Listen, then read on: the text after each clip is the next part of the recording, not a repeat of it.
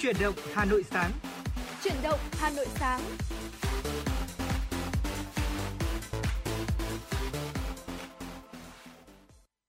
Xin kính chào quý vị thính giả, vậy là Tuấn Kỳ và Tuấn Anh đã quay trở lại với quý vị trong chương trình truyền động Hà Nội sáng. Vâng, một số một buổi sáng khá là mát mẻ của đúng không nào? Và ngày hôm nay thì uh, chương trình của chúng tôi đang được phát sóng trên tần số FM 96 MHz của Đài Phát thanh và Truyền hình Hà Nội và cũng đang được phát trực tuyến trên trang web là hanoitv.vn thưa quý vị.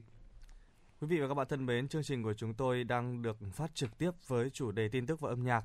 Quý vị hãy giữ sóng và tương tác với chúng tôi qua số điện thoại nóng của chương trình là 024 377 773 6688 hoặc là qua fanpage chính thức của chương trình trên trang Facebook chuyển động Hà Nội FM 96 để có thể kết nối với chương trình.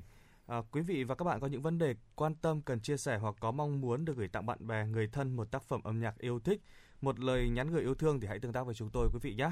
À, với đầu số là 024 3773 6688. Vâng, một buổi sáng ngày hôm nay tôi thấy là thời tiết Hà Nội như là hơi có gì đó xe xe lạnh đúng không? Anh Tuấn Anh tôi tôi thấy là anh Tuấn Anh là mặc khá là ấm đúng không nào? Mặc hai hai hai ba lớp áo gì đấy đúng không? Ờ, hôm nay thì uh, tôi mặc uh, ba lớp áo. Ừ. với uh, việc là đi ra ngoài đường trong buổi sáng sớm như này lúc chưa có mặt trời thì cảm thấy uh, khá là lạnh đấy nên quý vị nào mà có việc ra ngoài sớm thì chúng ta cũng nên là uh, mặc nhiều quần áo ấm một chút tuy nhiên thì uh, À, cụ thể về thời tiết như thế nào thì trong một ít phút nữa chúng tôi sẽ cập nhật đến cho quý vị cái tình hình thời tiết trong buổi sáng ngày hôm nay vâng. để cho chúng ta có một cái số liệu chính xác nhất. Vâng, đúng như thế. Nhưng ngày hôm nay thì à, mặc dù là buổi sáng và đêm sẽ hơi lạnh nhưng mà một lúc nữa thôi. Đến tầm buổi trưa ấy thì trời sẽ có dấu hiệu nắng anh, anh Tuấn Anh ạ. Nhiệt độ cao nhất thì sẽ khoảng từ 23 đến 25 độ, còn nếu như mà nhiệt độ gọi là thấp nhất ấy sẽ là khoảng từ 17 đến 19 độ đó ờ. trời thì cũng sẽ không trong ngày hôm nay thì thời tiết sẽ không quá là gọi là mát mẻ. Nhưng mà thật đấy chia sẻ thật với anh là buổi đêm ấy và sáng ấy thì không có một cái gì bằng là một gọi là một giấc ngủ ngon. Với chăn chiếc, chiếc chăn ấm cả đúng không nào? Đúng rồi. Đó và và nó là tôi cảm giác là đôi khi ấy, là chúng ta nằm chúng ta ngủ thì cái cảm giác mà những cái muộn phiền ấy dường như nó quên hết cả đi ấy, đúng không nào Ờ, rõ ràng như vậy trong buổi sáng hôm nay khi mà cần phải đến à, đài sớm vào lúc à, 6 giờ 30 để lên sóng cùng với quý vị thính giả thì uh, tôi đã phải chuẩn bị à, ngủ từ 10 giờ để uh, có một cái giấc ngủ nó trọn vẹn. Và uh, có một cái buổi sáng nó thật là khỏe khoắn và hứng khởi thay vì cái cảm giác mà không muốn rời khỏi chăn đúng thật. Tôi khi mà khi mà mùa mùa đông ấy tôi cảm giác là cái chiếc chăn của chúng ta nó có một cái cái cái cái, cái ma lực gì đấy nó nó cuốn hút đến lạ thường. Nó phải thực sự phải nói như thế. Vì là kiểu khi càng mùa đông về cái sự ấm áp sẽ khiến cho chúng ta cảm giác nó, nó ngủ thích hơn đúng không nào? Và dường như lúc này thì uh, mọi cái nặng trĩu trong lòng thì dường như là tôi cảm giác là nó, nó, nó, nó tan biến đi đâu ấy. Nó nhường chỗ cho cái sự gọi là à tôi muốn ngủ. cái câu nói là tôi muốn ngủ tôi muốn có một giấc ngủ thật ngon để ngày mai tôi đi làm. Mà nó thật là đến khi buổi sáng thức dậy với cả một số các bạn trẻ đặc biệt là nếu như là sinh viên chẳng hạn nhé thì tôi thấy là họ còn có còn bảo là thôi mấy phút nữa uh-huh. 5 phút nữa. Đấy đặc biệt là nếu bạn nào vẫn đang học online thì thậm chí là có thể vừa học online vừa chuồng ông chăn vẫn cảm thấy ấm có phải không nào? Đó là một trong những cái lợi thế của việc học online trong uh, mùa dịch mà lại đang là mùa đông nữa. Uh, có một cảm giác là nó sẽ tiện lợi hơn ờ, đỡ phải ra khỏi chăn để chúng ta chỉ cần ờ, ờ, như Tuấn Kỳ vừa mới nói vừa chùm chăn, vừa học online cũng là một cái cách rất là tốt để chúng ta không phải rời xa cái chăn dấu yêu của chúng ta trong cái mùa đông lạnh giá.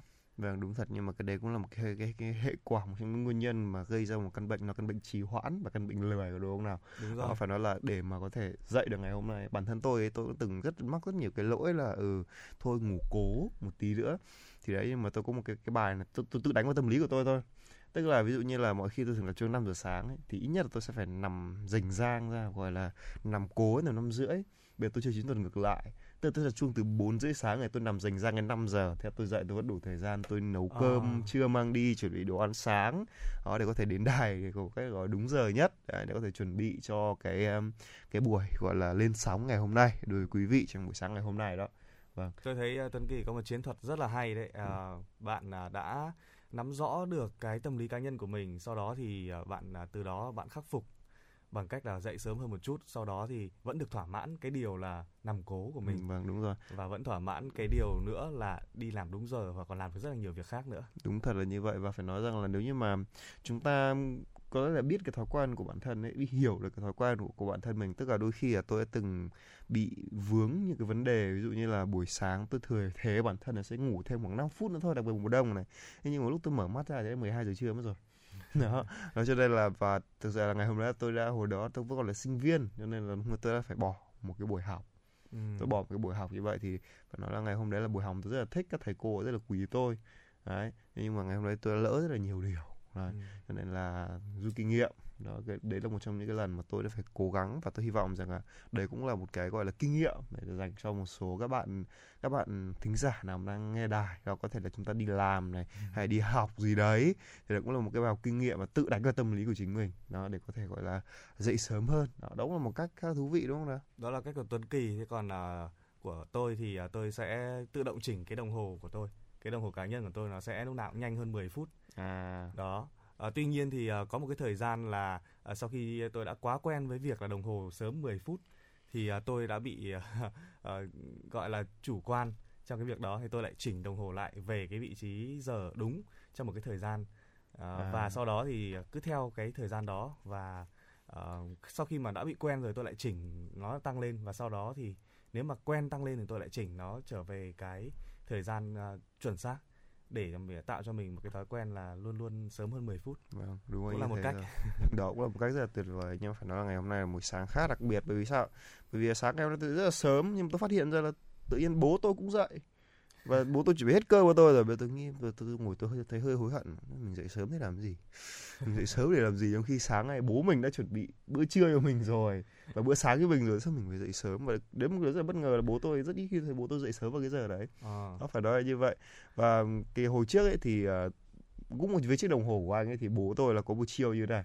Đó là hồi trước khi mà tôi đi học ấy thì tôi sẽ có một cái đồng hồ mà lắc chuông ấy à. khá gọi là chạy nó nó đồng sẽ hồ quả lắc à không phải đồng hồ quả lắc mà là đồng hồ mà để bàn ấy à. nhưng mà mỗi lần nó, nó có tiếng báo thức và nó nó có một cái búa ở giữa đập hai bên kêu rất là to rất là inh tai thì ấy là bố tôi à do là có một số lần tôi đi học muộn ừ. dậy muộn thì bố tôi đã quyết định là chỉnh cái đồng hồ để chậm hẳn 15 20 phút gì đấy tôi không nhớ à. tức là lúc đấy là, là tôi thường là chuông vào lúc là 6 giờ dậy hay sáu rưỡi gì đấy tự nhiên lúc cái một cái lúc tôi bừng lúc cái chuông nó reo lên thì tôi ôi chứ là muộn học mất rồi đó thì nguyên một năm trời ngày hôm đấy là tôi không đi học muộn.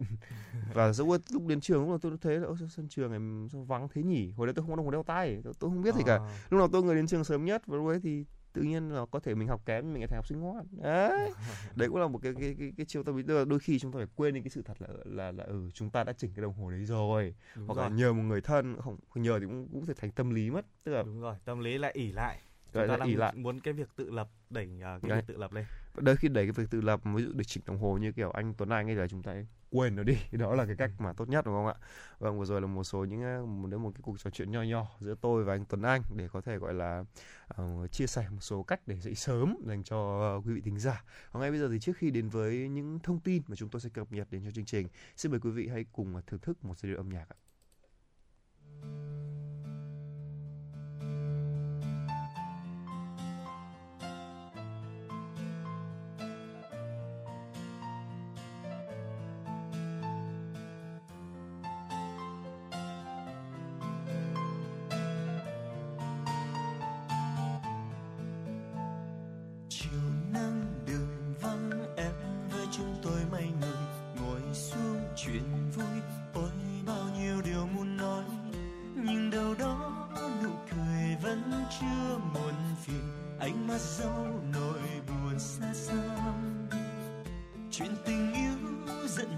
gần mấy trống đêm rồi nước mắt ấy cứ rơi.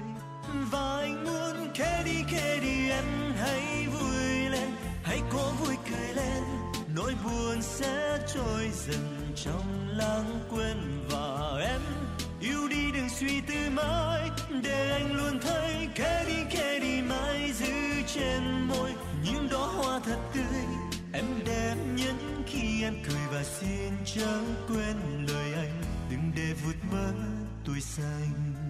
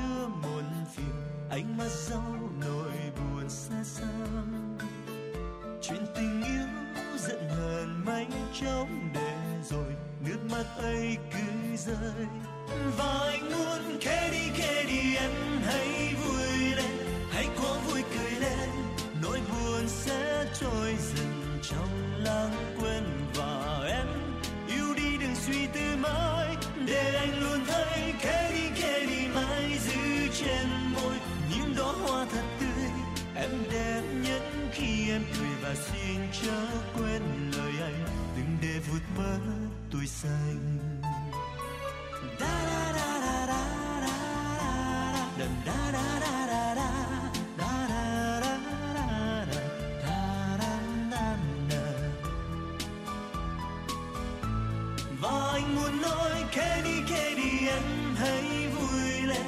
Hãy có vui cười lên. Nỗi buồn sẽ trôi dần trong lãng quên và em yêu đi, đừng suy tư mãi. Để anh luôn thấy khẽ đi khẽ đi mãi giữ trên môi những đóa hoa thật tươi. Em đẹp nhất khi em cười và xin chớ quên lời anh. Đừng để vụt vỡ tuổi xanh em đẹp nhất khi em cười và xin chớ quên lời anh đừng để vụt mất tuổi xanh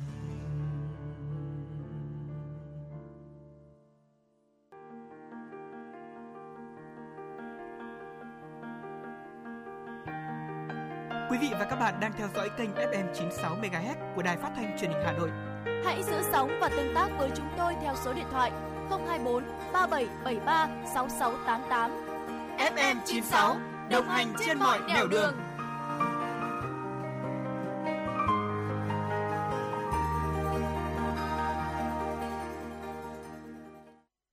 Vâng thưa quý vị, à, ngay bây giờ xin mời quý vị hãy cùng cập nhật những thông tin đầu tiên của ngày mới do phóng viên Thu Vân chúng tôi thực hiện. Thưa quý vị, tại Hà Nội những ngày gần đây, khi số ca F0 đang tăng cao, có một thực tế phát sinh.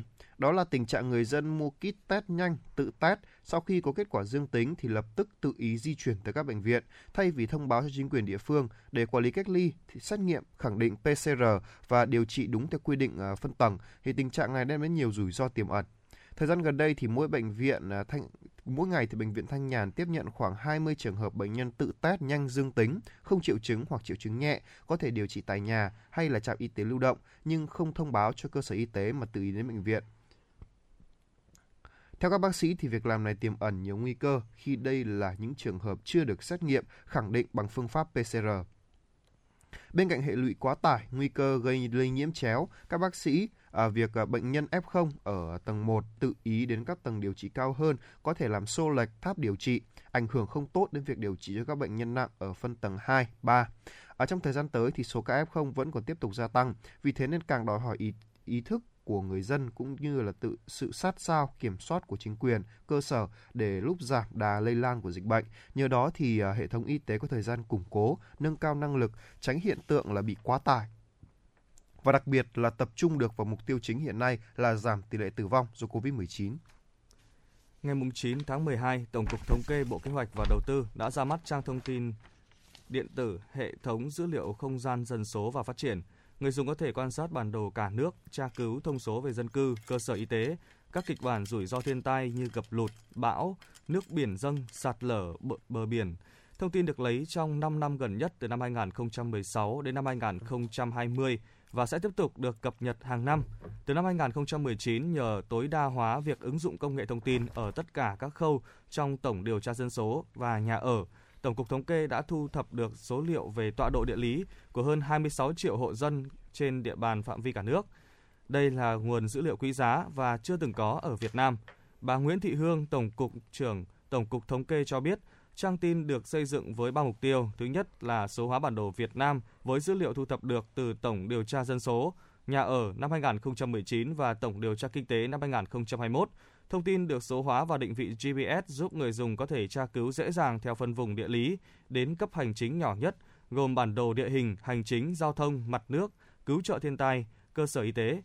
Thứ hai, tận dụng dữ liệu GPS của các hộ dân cư thu thập được từ tổng điều tra năm 2019 để từng bước xác định, ra soát đến địa bàn điều tra. Thứ ba, việc ờ, đưa dữ liệu lên không gian mạng khẳng định cam kết không ngừng đổi mới, đáp ứng nhu cầu ngày càng cao cho công tác quản lý, chỉ đạo, điều hành, hoạch định chính sách dựa trên bằng chứng. Thưa quý vị, sau 9 ngày phong tỏa, ngày hôm qua, Trung tâm Kiểm soát Bệnh tật CDC Hà Nội cho phép Bệnh viện Phụ sản Trung ương gỡ bỏ phong tỏa tòa nhà BC.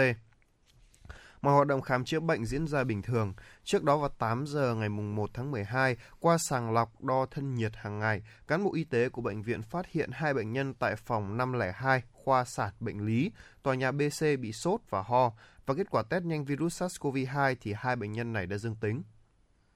Ngay sau đó thì tòa nhà BC bao gồm 11 tầng của bệnh viện đã được phong tỏa, đặc biệt là tầng 4 và tầng 5 khử khuẩn toàn bộ. Kết quả truy vết có 260 người liên quan, trong đó thì có 87 trường hợp F1. Từ ngày 1 tháng 12 đến nay thì toàn bộ hơn 200 người trong tòa BC được yêu cầu là ở lại đây, thực hiện 4 tại chỗ. Các F1 là nhân viên y tế đang chăm sóc điều trị cho các F1 là người bệnh. Đến nay đã phát hiện có tổng số là 40 F0.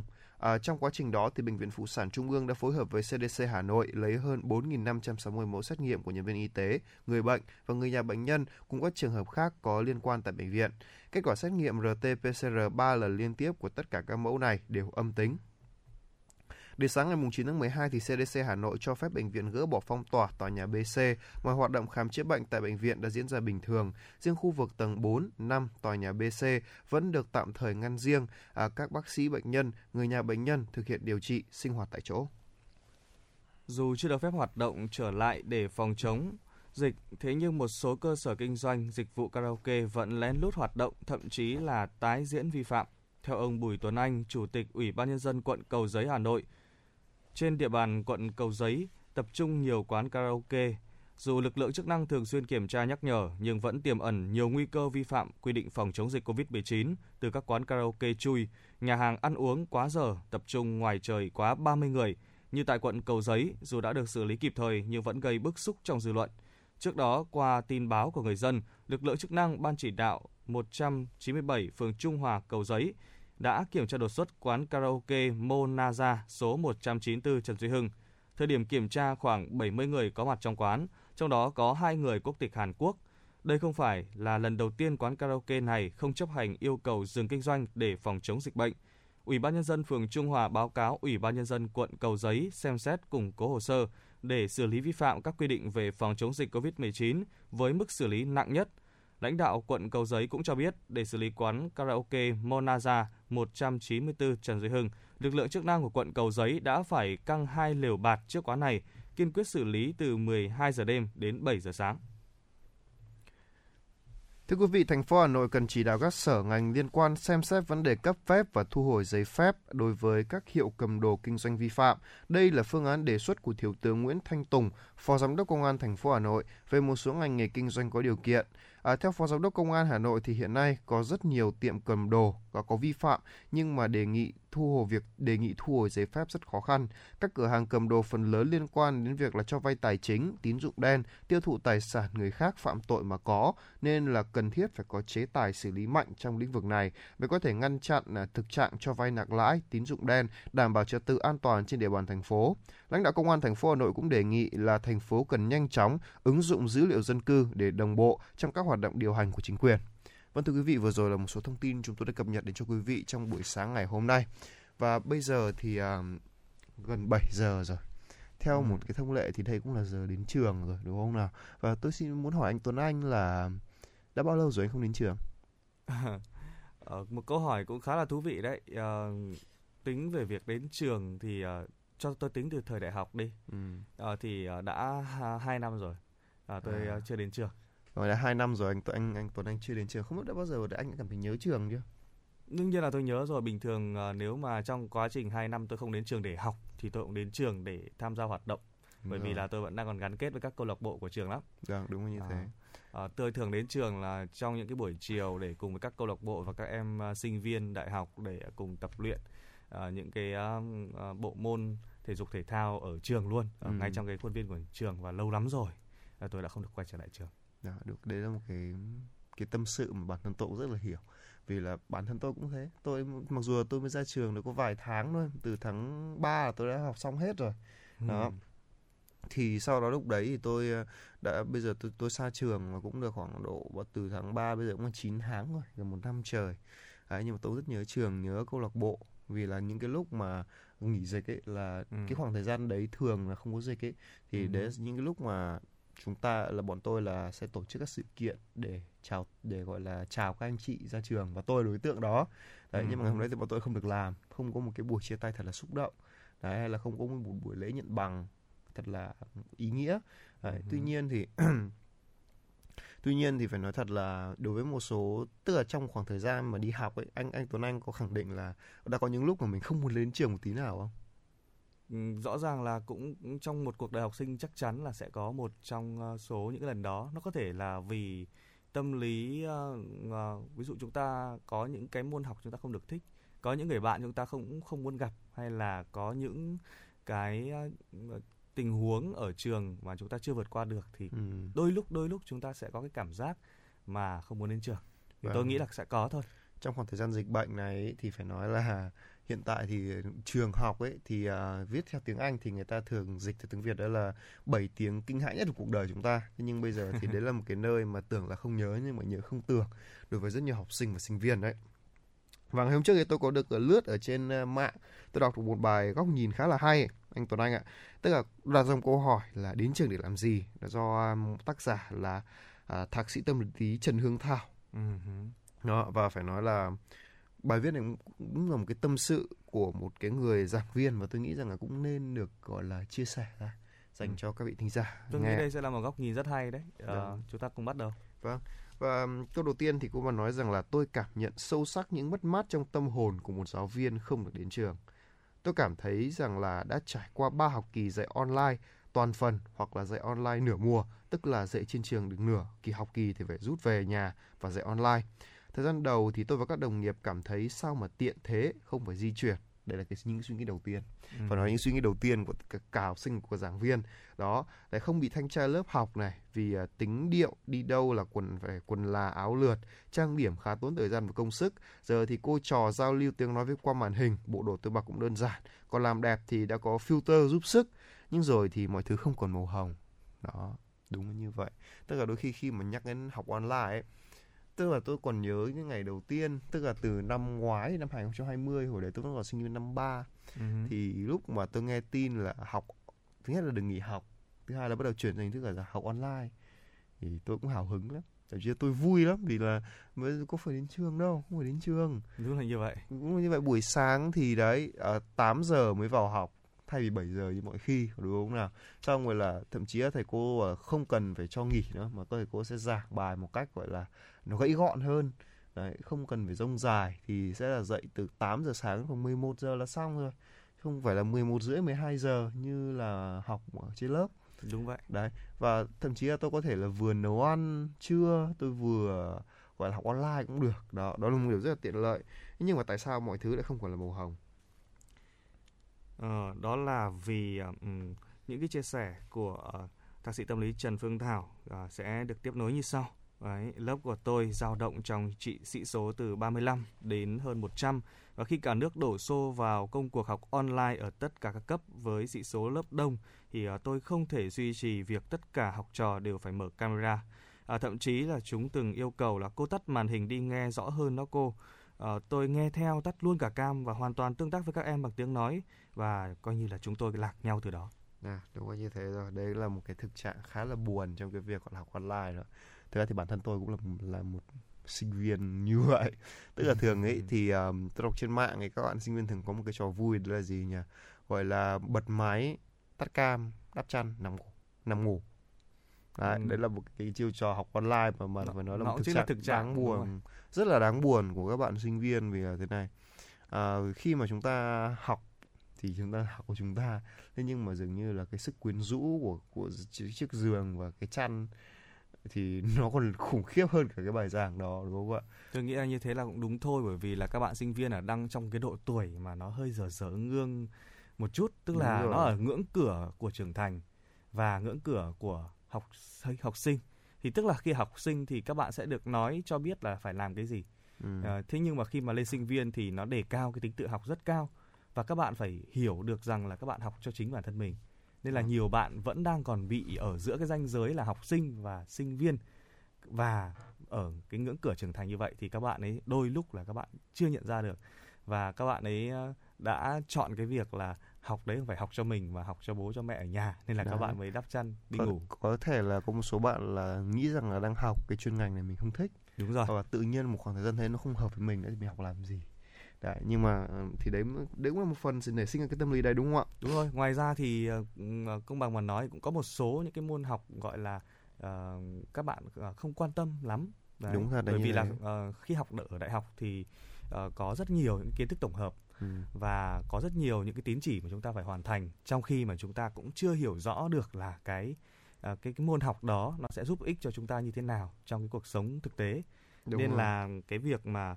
học bình thường ở trên trường khi mà có sự tiếp xúc giữa các thầy cô giáo và học sinh thì ờ, ờ, đã là ờ, sao nhãng rồi còn bây giờ học online nữa thì khiến cho cái việc sao nhãng nó còn xảy ra nó gấp đôi lên đúng là như thế rồi và khi và khi mà các thầy cô mà bị lạc học sinh như vậy thì theo chia sẻ của cô ờ, Trần Hương Thảo thì đó là tôi ngồi lì ở trên ghế, cắm mặt vào laptop, miệng giảng và hỏi không ngừng để duy trì sự kết nối với lớp học.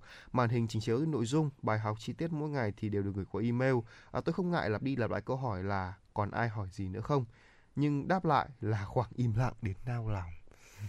Nghe mà phải nói thế hơi nẫu ruột một chút đúng không ạ? Có thể là đối với các em học sinh hay sinh viên ấy thì bảo là nếu như mà ngày nào cũng gửi slide thì nghe giảng làm gì? Nghe slide là đủ. Thế nhưng mà cái vấn đề là thế này tức là có thể đấy là cái cách làm slide của một số giảng viên cũng đang Ừ. gặp một chút vấn đề đó là các cô thường làm slide chi tiết quá để các em có thể nghe.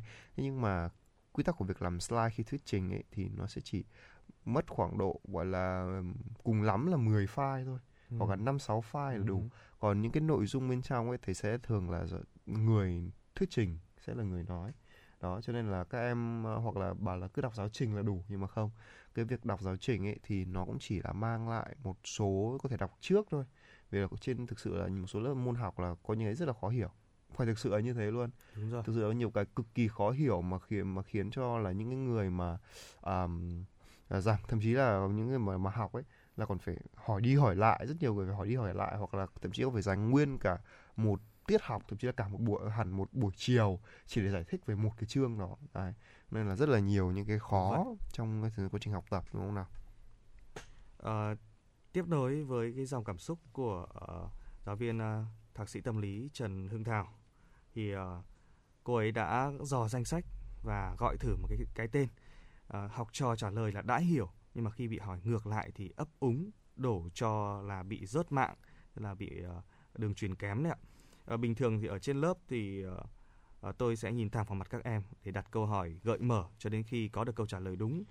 Nhưng mà giờ đây thì qua ứng dụng trực tuyến thì các em à, có thể là vừa chơi game này hoặc là nằm hoặc là à, tôi có thể đoán ra được những cái tiếng động. Thường là à, xin tôi cho em thêm thời gian suy nghĩ hay là các em làm những cái việc riêng khác và kết quả là tôi buộc phải gọi một cái em khác trong cái quá trình mà em học sinh đó đang trong cái thời gian suy nghĩ mà mãi không có cái sự phản hồi đối với tôi ừ, Đó. đó. Ờ, đúng là như vậy đấy là đúng là nhất quỷ nhì ma và thứ ba thì chắc chắn là học trò rồi và phải nói là đây là một số chiêu chiêu trò à, các bạn không đâu đâu ai ngờ là hại đến cho chính các bạn ấy đâu đúng không nào? Và phải nói rằng là đến cô chia sẻ thêm là có một cái trợ giảng ở lớp học online của cô có hỏi với cái giọng rất là ngỡ ngàng đấy là sao cô khác quá? Bài giảng không như trên lớp. Thì lúc đó thì cô Hương Thảo đã cố gắng mọi cách để khắc phục như là dùng trò chơi này à, giao lưu này à, trình chiếu ờ, màn hình bài tập nhanh à, nhưng mà dường như thì mọi thứ không thể đạt được kết quả như là bình thường cũ. À, cô ít khi nghe tiếng cười hay là sự hào hứng cuồn cuộn trong lớp học trực trực tiếp như lớp học trực tiếp và năng lượng của chính người giáo viên này cũng đã bị triệt tiêu dần. Đó. À, trong lớp học thì à, học trò thì thường thực hiện ngay nhiệm vụ của họ là nghe giảng, là bài tập, nghiên cứu cũng như là làm việc nhóm và trả lời câu hỏi, duy trì ờ, sự tập trung và nghiêm túc trong sự có mặt trực tiếp bởi giáo viên. Ờ, những người có thể ờ, chạm vào họ bằng một cánh tay hữu hình và điều này hoàn toàn biến mất trong các lớp học online khi mà giáo viên không có mặt ngay cạnh các em khi mà ai cũng biết đang cách nhau một khoảng cách về địa lý, không gian, sự kết nối lỏng hơn, khó lòng tạo ra sức ép để thúc đẩy sự cố gắng. Và các nhà tâm lý học thì đã chỉ ra rằng là ngôn ngữ chỉ góp phần nhỏ trong tác động tới người nghe, giọng điệu chỉ chiếm 38% và yếu tố phi ngôn ngữ là rất quan trọng vì chiếm tới 55%. Và uh, cô giáo này thì đã thiếu đi cái biểu cảm gương mặt khi giảng dạy online, thiếu tác phong đứng lớp, thiếu giao lưu ánh mắt và thiếu những động tác tay chân thú vị và thậm chí là cả những bước chân đi lại quanh lớp học hay là những cái thao tác như là đơn giản như chỉ tay lên những cái cuốn sách. Uh, và 55% hiệu quả của buổi giảng uh, coi như là đã biến mất rồi ạ. Và 45% còn lại rơi rớt dần vì đường truyền, vì sự sao nhãng của học trò hay là của chính bản thân cô giáo đã chưa có cái sự chuẩn bị tốt cho việc dạy học online. Vâng, phải nói thế là mỗi khi mà cô, cô nghe các học trò của mình phát biểu online ấy, thì tiếng của em mới nói thì dường như là ngái ngủ và cô buộc phải hét lên là mở cam cho cô. Và kết quả à, thấy là thấy học trò đang lồm cồm bỏ dậy và với vội cái áo trên thành giường và mặc vào người. Đó. Một cái cái hình ảnh khá là nực cười khá là khá là buồn cười đúng không nào? Và là nhiều người cho rằng là học trò của cô ờ, cấp 3 và đại học thì nên nghiêm túc và có ý thức à, không như là các em bé tiểu học và cấp 2 nhưng mà không thể ai có thể cưỡng được lại cái sự dịu êm một cái giường và mái nhà cả đúng không ạ? Trong cái bầu không gian đấy thì à, à, chúng ta có thể thở nằm này hay là ngồi hay là ngồi hay là có những biểu hiện mà không ai kiểm soát cả.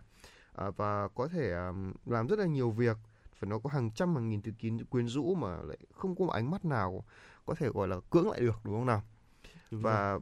Với năm học mới thì uh, việc uh, chưa từng gặp nhau sẽ biến cho giảng viên và học trò có thể rất là xa lạ trở nên xa lạ đặc biệt là những em nào học đầu cấp ấy, thì cô giáo sẽ trở nên rất là xa lạ và không thể nào mà dàn cái kỷ luật của lớp vào một cái khuôn được đúng không ạ?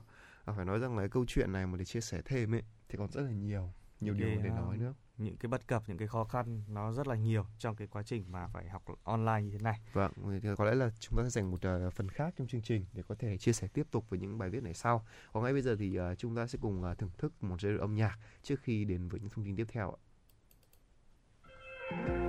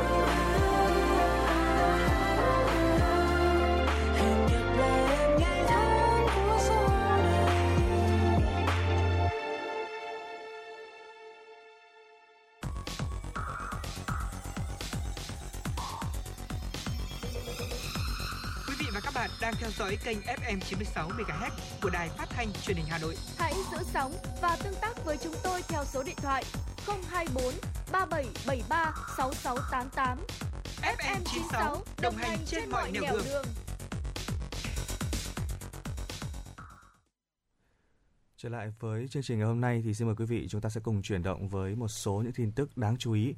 Thưa quý vị, vừa qua Bộ Tài chính cho biết tính đến ngày 15 tháng 11 năm 2021, lực lượng chức năng đã kiểm tra được 755.000 hồ sơ khai thuế tại cơ quan thuế và qua điều tra chống buôn lậu, bắt giữ hơn 13.000 vụ và kiến nghị xử lý tài chính hơn 48.000 tỷ đồng. Trong đó, kiến nghị thu hồi nộp trên 10.000 tỷ đồng, kiến nghị xử lý tài chính khác hơn 35.000 tỷ đồng, xử phạt vi phạm hành chính trên 2.400 tỷ đồng. Số tiền đã thu nộp ngân sách nhà nước là hơn 800.000 tỷ đồng. Xin lỗi quý vị là hơn 8.000 tỷ đồng và về giám sát thanh tra kiểm tra các công ty chứng khoán, các công ty quản lý quỹ, công ty đại chúng và tổ chức kiểm toán được chấp thuận. Từ đầu năm đến ngày 30 tháng 11 năm 2021, cơ quan chức năng đã ban hành 462 quyết định xử phạt với tổng số tiền hơn 19,15 tỷ đồng. Thưa quý vị, vừa qua Amazon Global Selling đã công bố báo cáo hoạt động năm 2021 của Amazon dành cho doanh nghiệp vừa và nhỏ tại Việt Nam, cho thấy là số lượng sản phẩm được bán trên nền tảng là tăng 34% so với cùng kỳ năm ngoái. Theo thống kê trong vòng một năm thì hàng nghìn doanh nghiệp vừa và nhỏ tại Việt Nam đã bán các sản phẩm cho khách hàng trên khắp thế giới tại các cửa hàng của nền tảng thương mại điện tử hàng đầu thế giới này. Trong thời gian trên thì gần 7,2 triệu sản phẩm của các doanh nghiệp vừa và nhỏ Việt Nam được bán cho khách hàng Amazon trên khắp thế giới. À, số lượng sản phẩm được bán về các doanh nghiệp này trên cửa hàng của Amazon tăng 34% so với cùng kỳ năm ngoái. Các doanh nghiệp Việt Nam đạt được thành công về xuất khẩu trên Amazon có thể kể đến như là gốm sứ Minh Long, mũ bảo hiểm Royal Helmet, rong nho trường thọ, hạt điều La Fuco. À, báo cáo hoạt động năm 2021 của Amazon dành cho doanh nghiệp vừa và nhỏ tại Việt Nam cũng công bố danh mục là nhóm sản phẩm bán chạy đầu tiên à, trên Amazon từ các doanh nghiệp là bao gồm là đồ gia dụng, dụng cụ nhà bếp, tiện ích gia đình, sản phẩm dệt may và sản phẩm chăm sóc sức khỏe và cá nhân.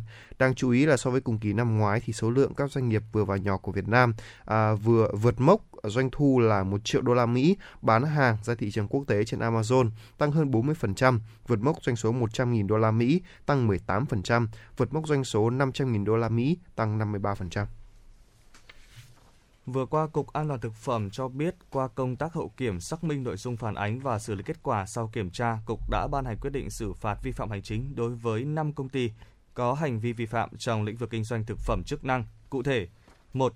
Quyết định xử phạt công ty cổ phần thương mại quốc tế Hai On Lab Việt Nam, địa chỉ thôn Thanh Vân, xã Tân Dân, huyện Sóc Sơn, thành phố Hà Nội, 50 triệu đồng về hành vi vi phạm quảng cáo sản phẩm thực phẩm bảo vệ sức khỏe viên uống Hai On White trên website gây hiểu nhầm có tác dụng như thuốc chữa bệnh.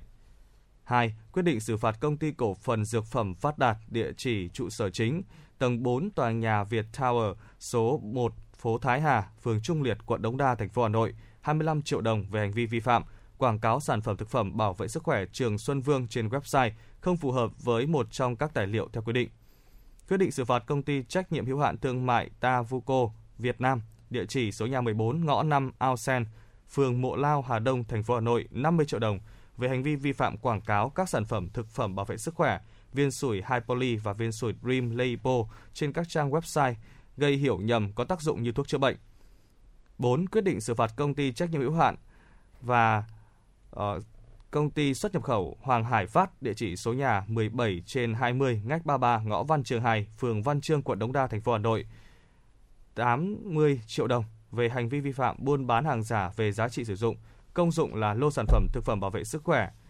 Quyết định xử phạt công ty cổ phần dược phẩm Santech địa chỉ lô 11 liền kề 20 khu đô thị Văn Khê, phường La Khê, quận Hà Đông, thành phố Hà Nội về hành vi vi phạm sản xuất hàng giả về giá trị sử dụng, công dụng lô hàng là lô sản phẩm bảo vệ sức khỏe HB Super Gold, Calcium Nano.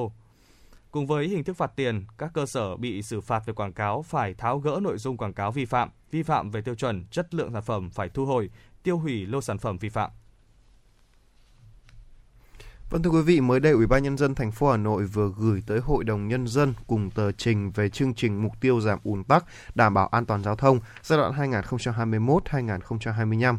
Theo đó thì những năm tới, thành phố tiếp tục nghiên cứu, hoàn thiện thủ tục để phê duyệt đề án về phân vùng, hạn chế hoạt động xe máy và tiến tới dừng hoạt động hoạt động loại phương tiện này trên các quận, như vậy theo tờ trình thì việc cấm xe máy tại các quận dự kiến sẽ được triển khai sau năm 2025, nghĩa là sớm hơn 5 năm so với kế hoạch trước đó.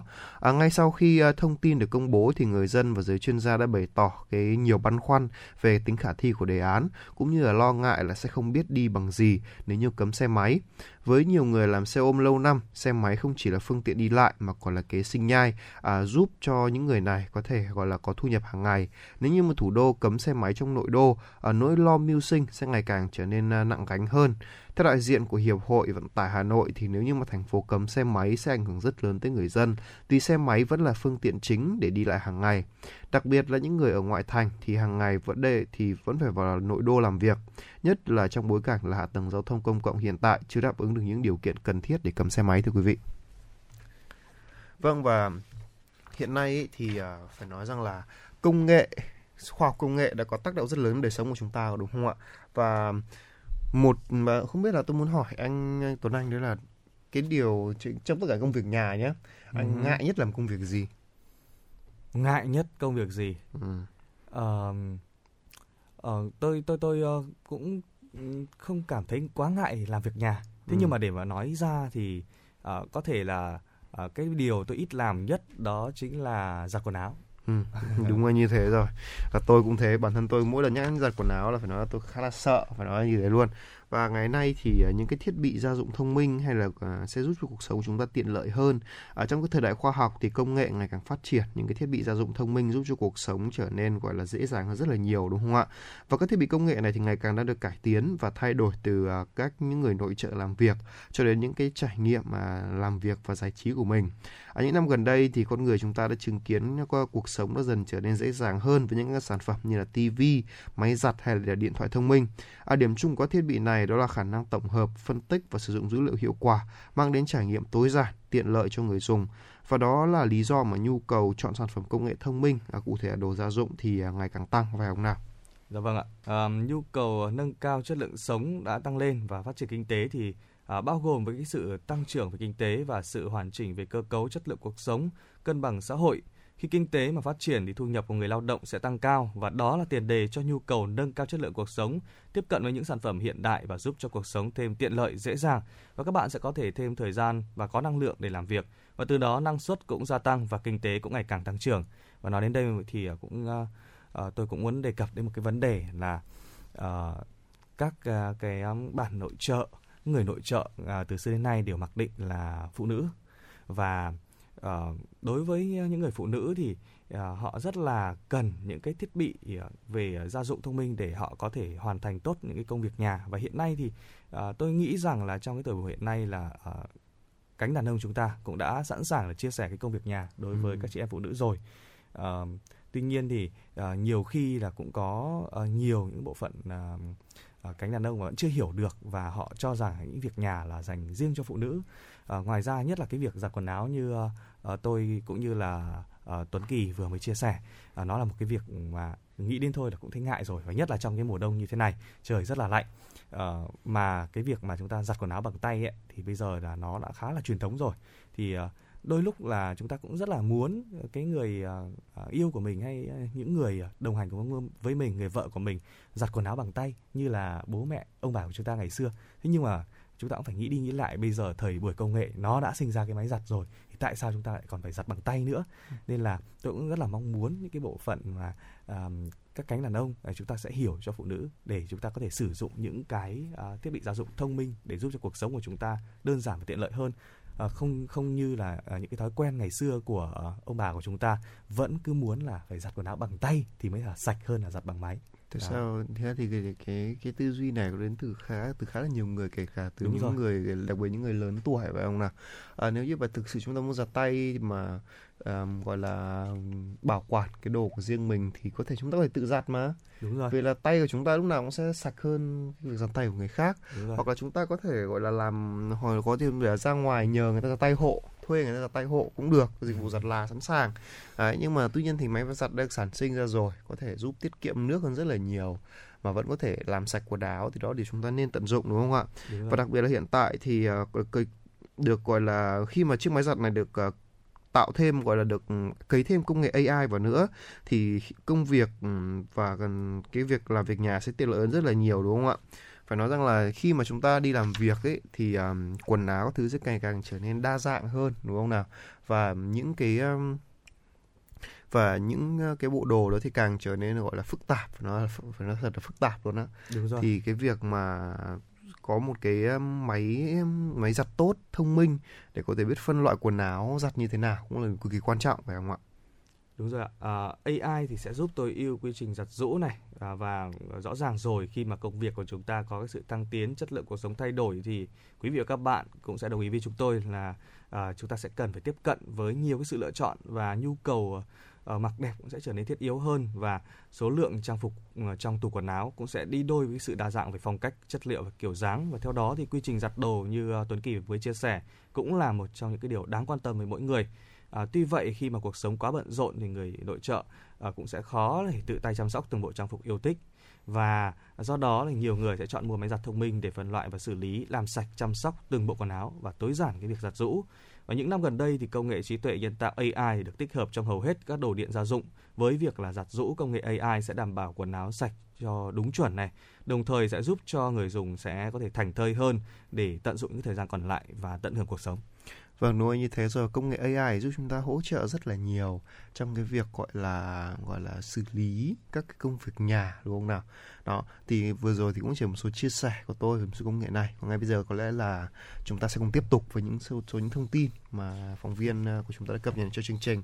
À, thưa quý vị là Thủ tướng Anh Boris Johnson đã thông báo à, khởi động cái được gọi là kế hoạch B cho vùng England nhằm ngăn chặn đà lây lan của biến thể Omicron. Phát biểu tại buổi họp báo thì à, Thủ tướng Johnson cho biết là từ ngày 13 tháng 12, người dân có thể làm việc ở nhà nếu có thể.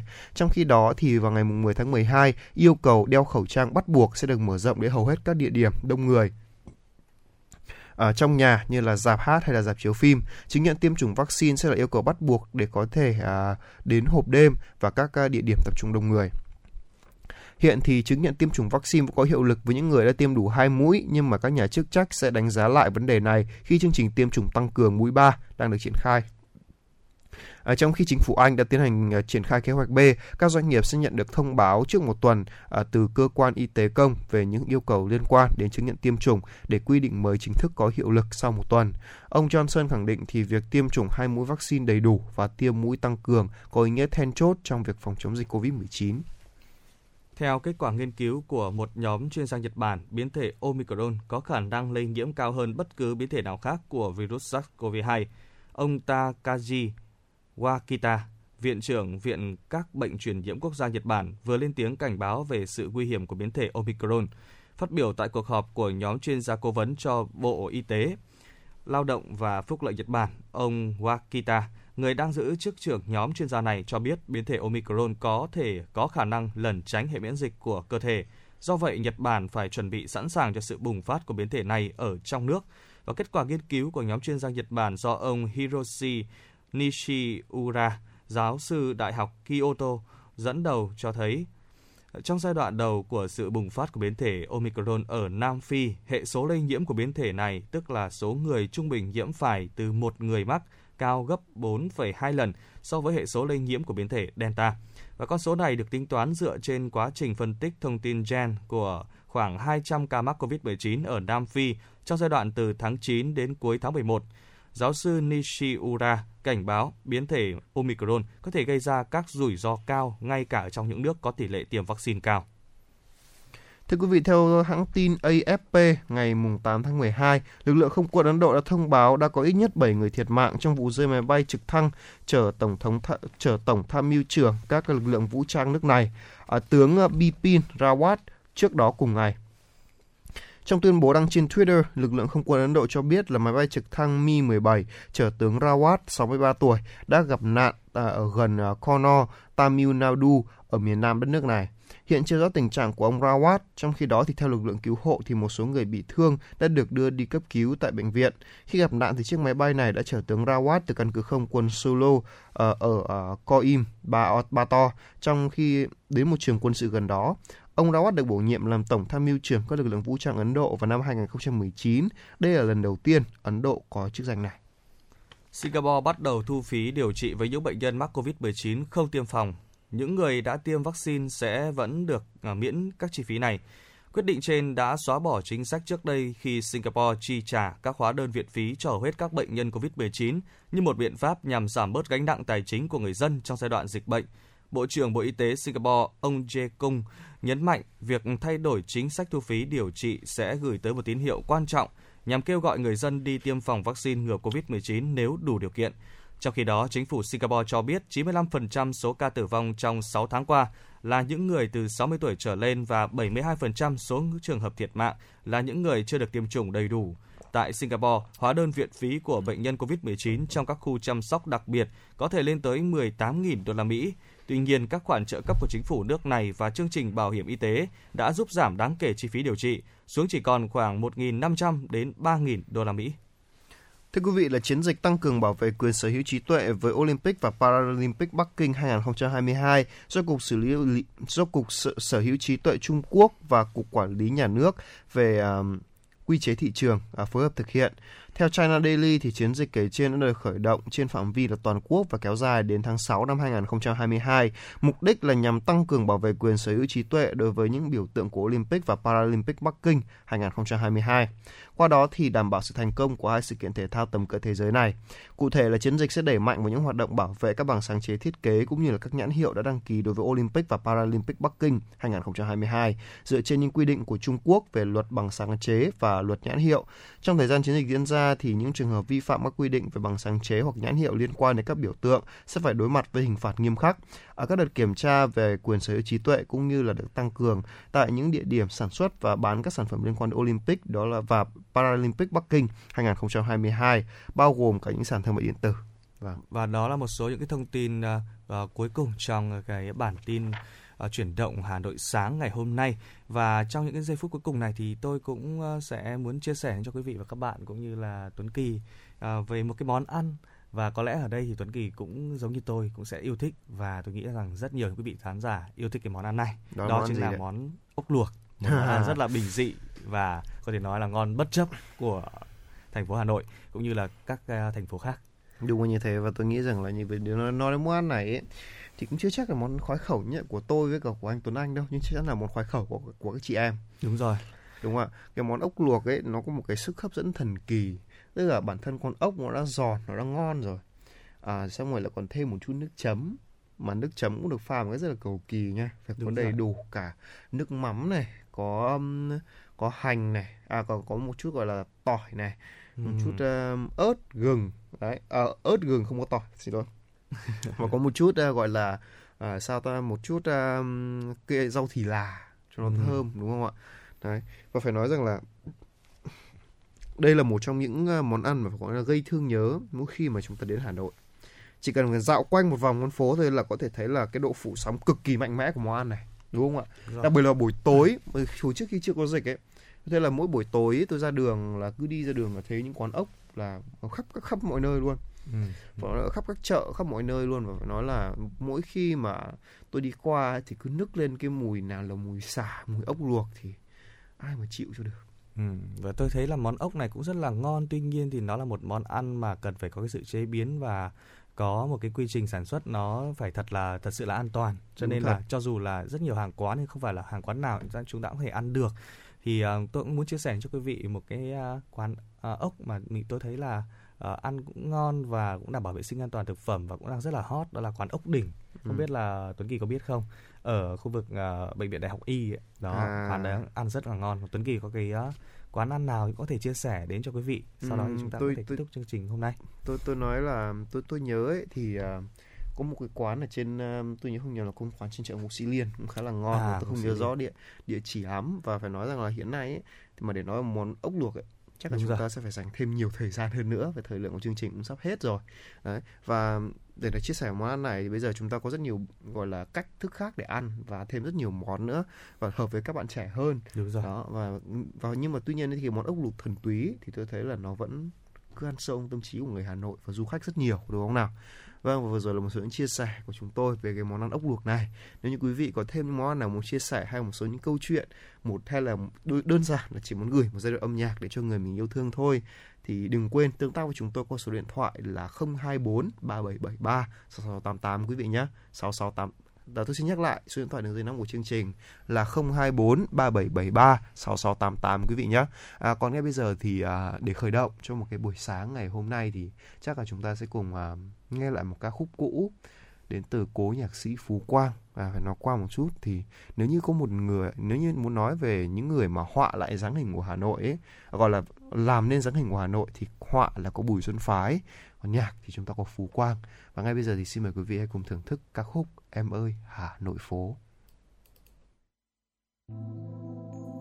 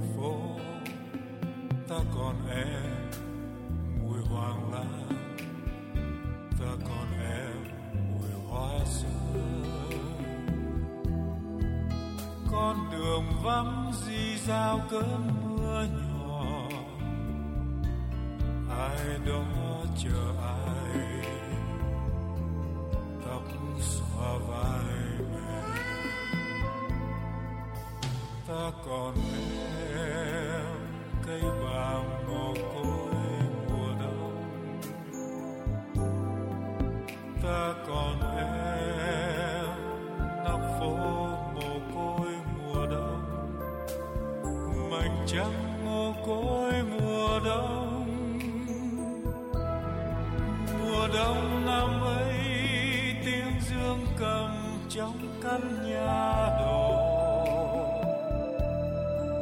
tan lễ chiều, sao còn vọng tiếng chuông ngân?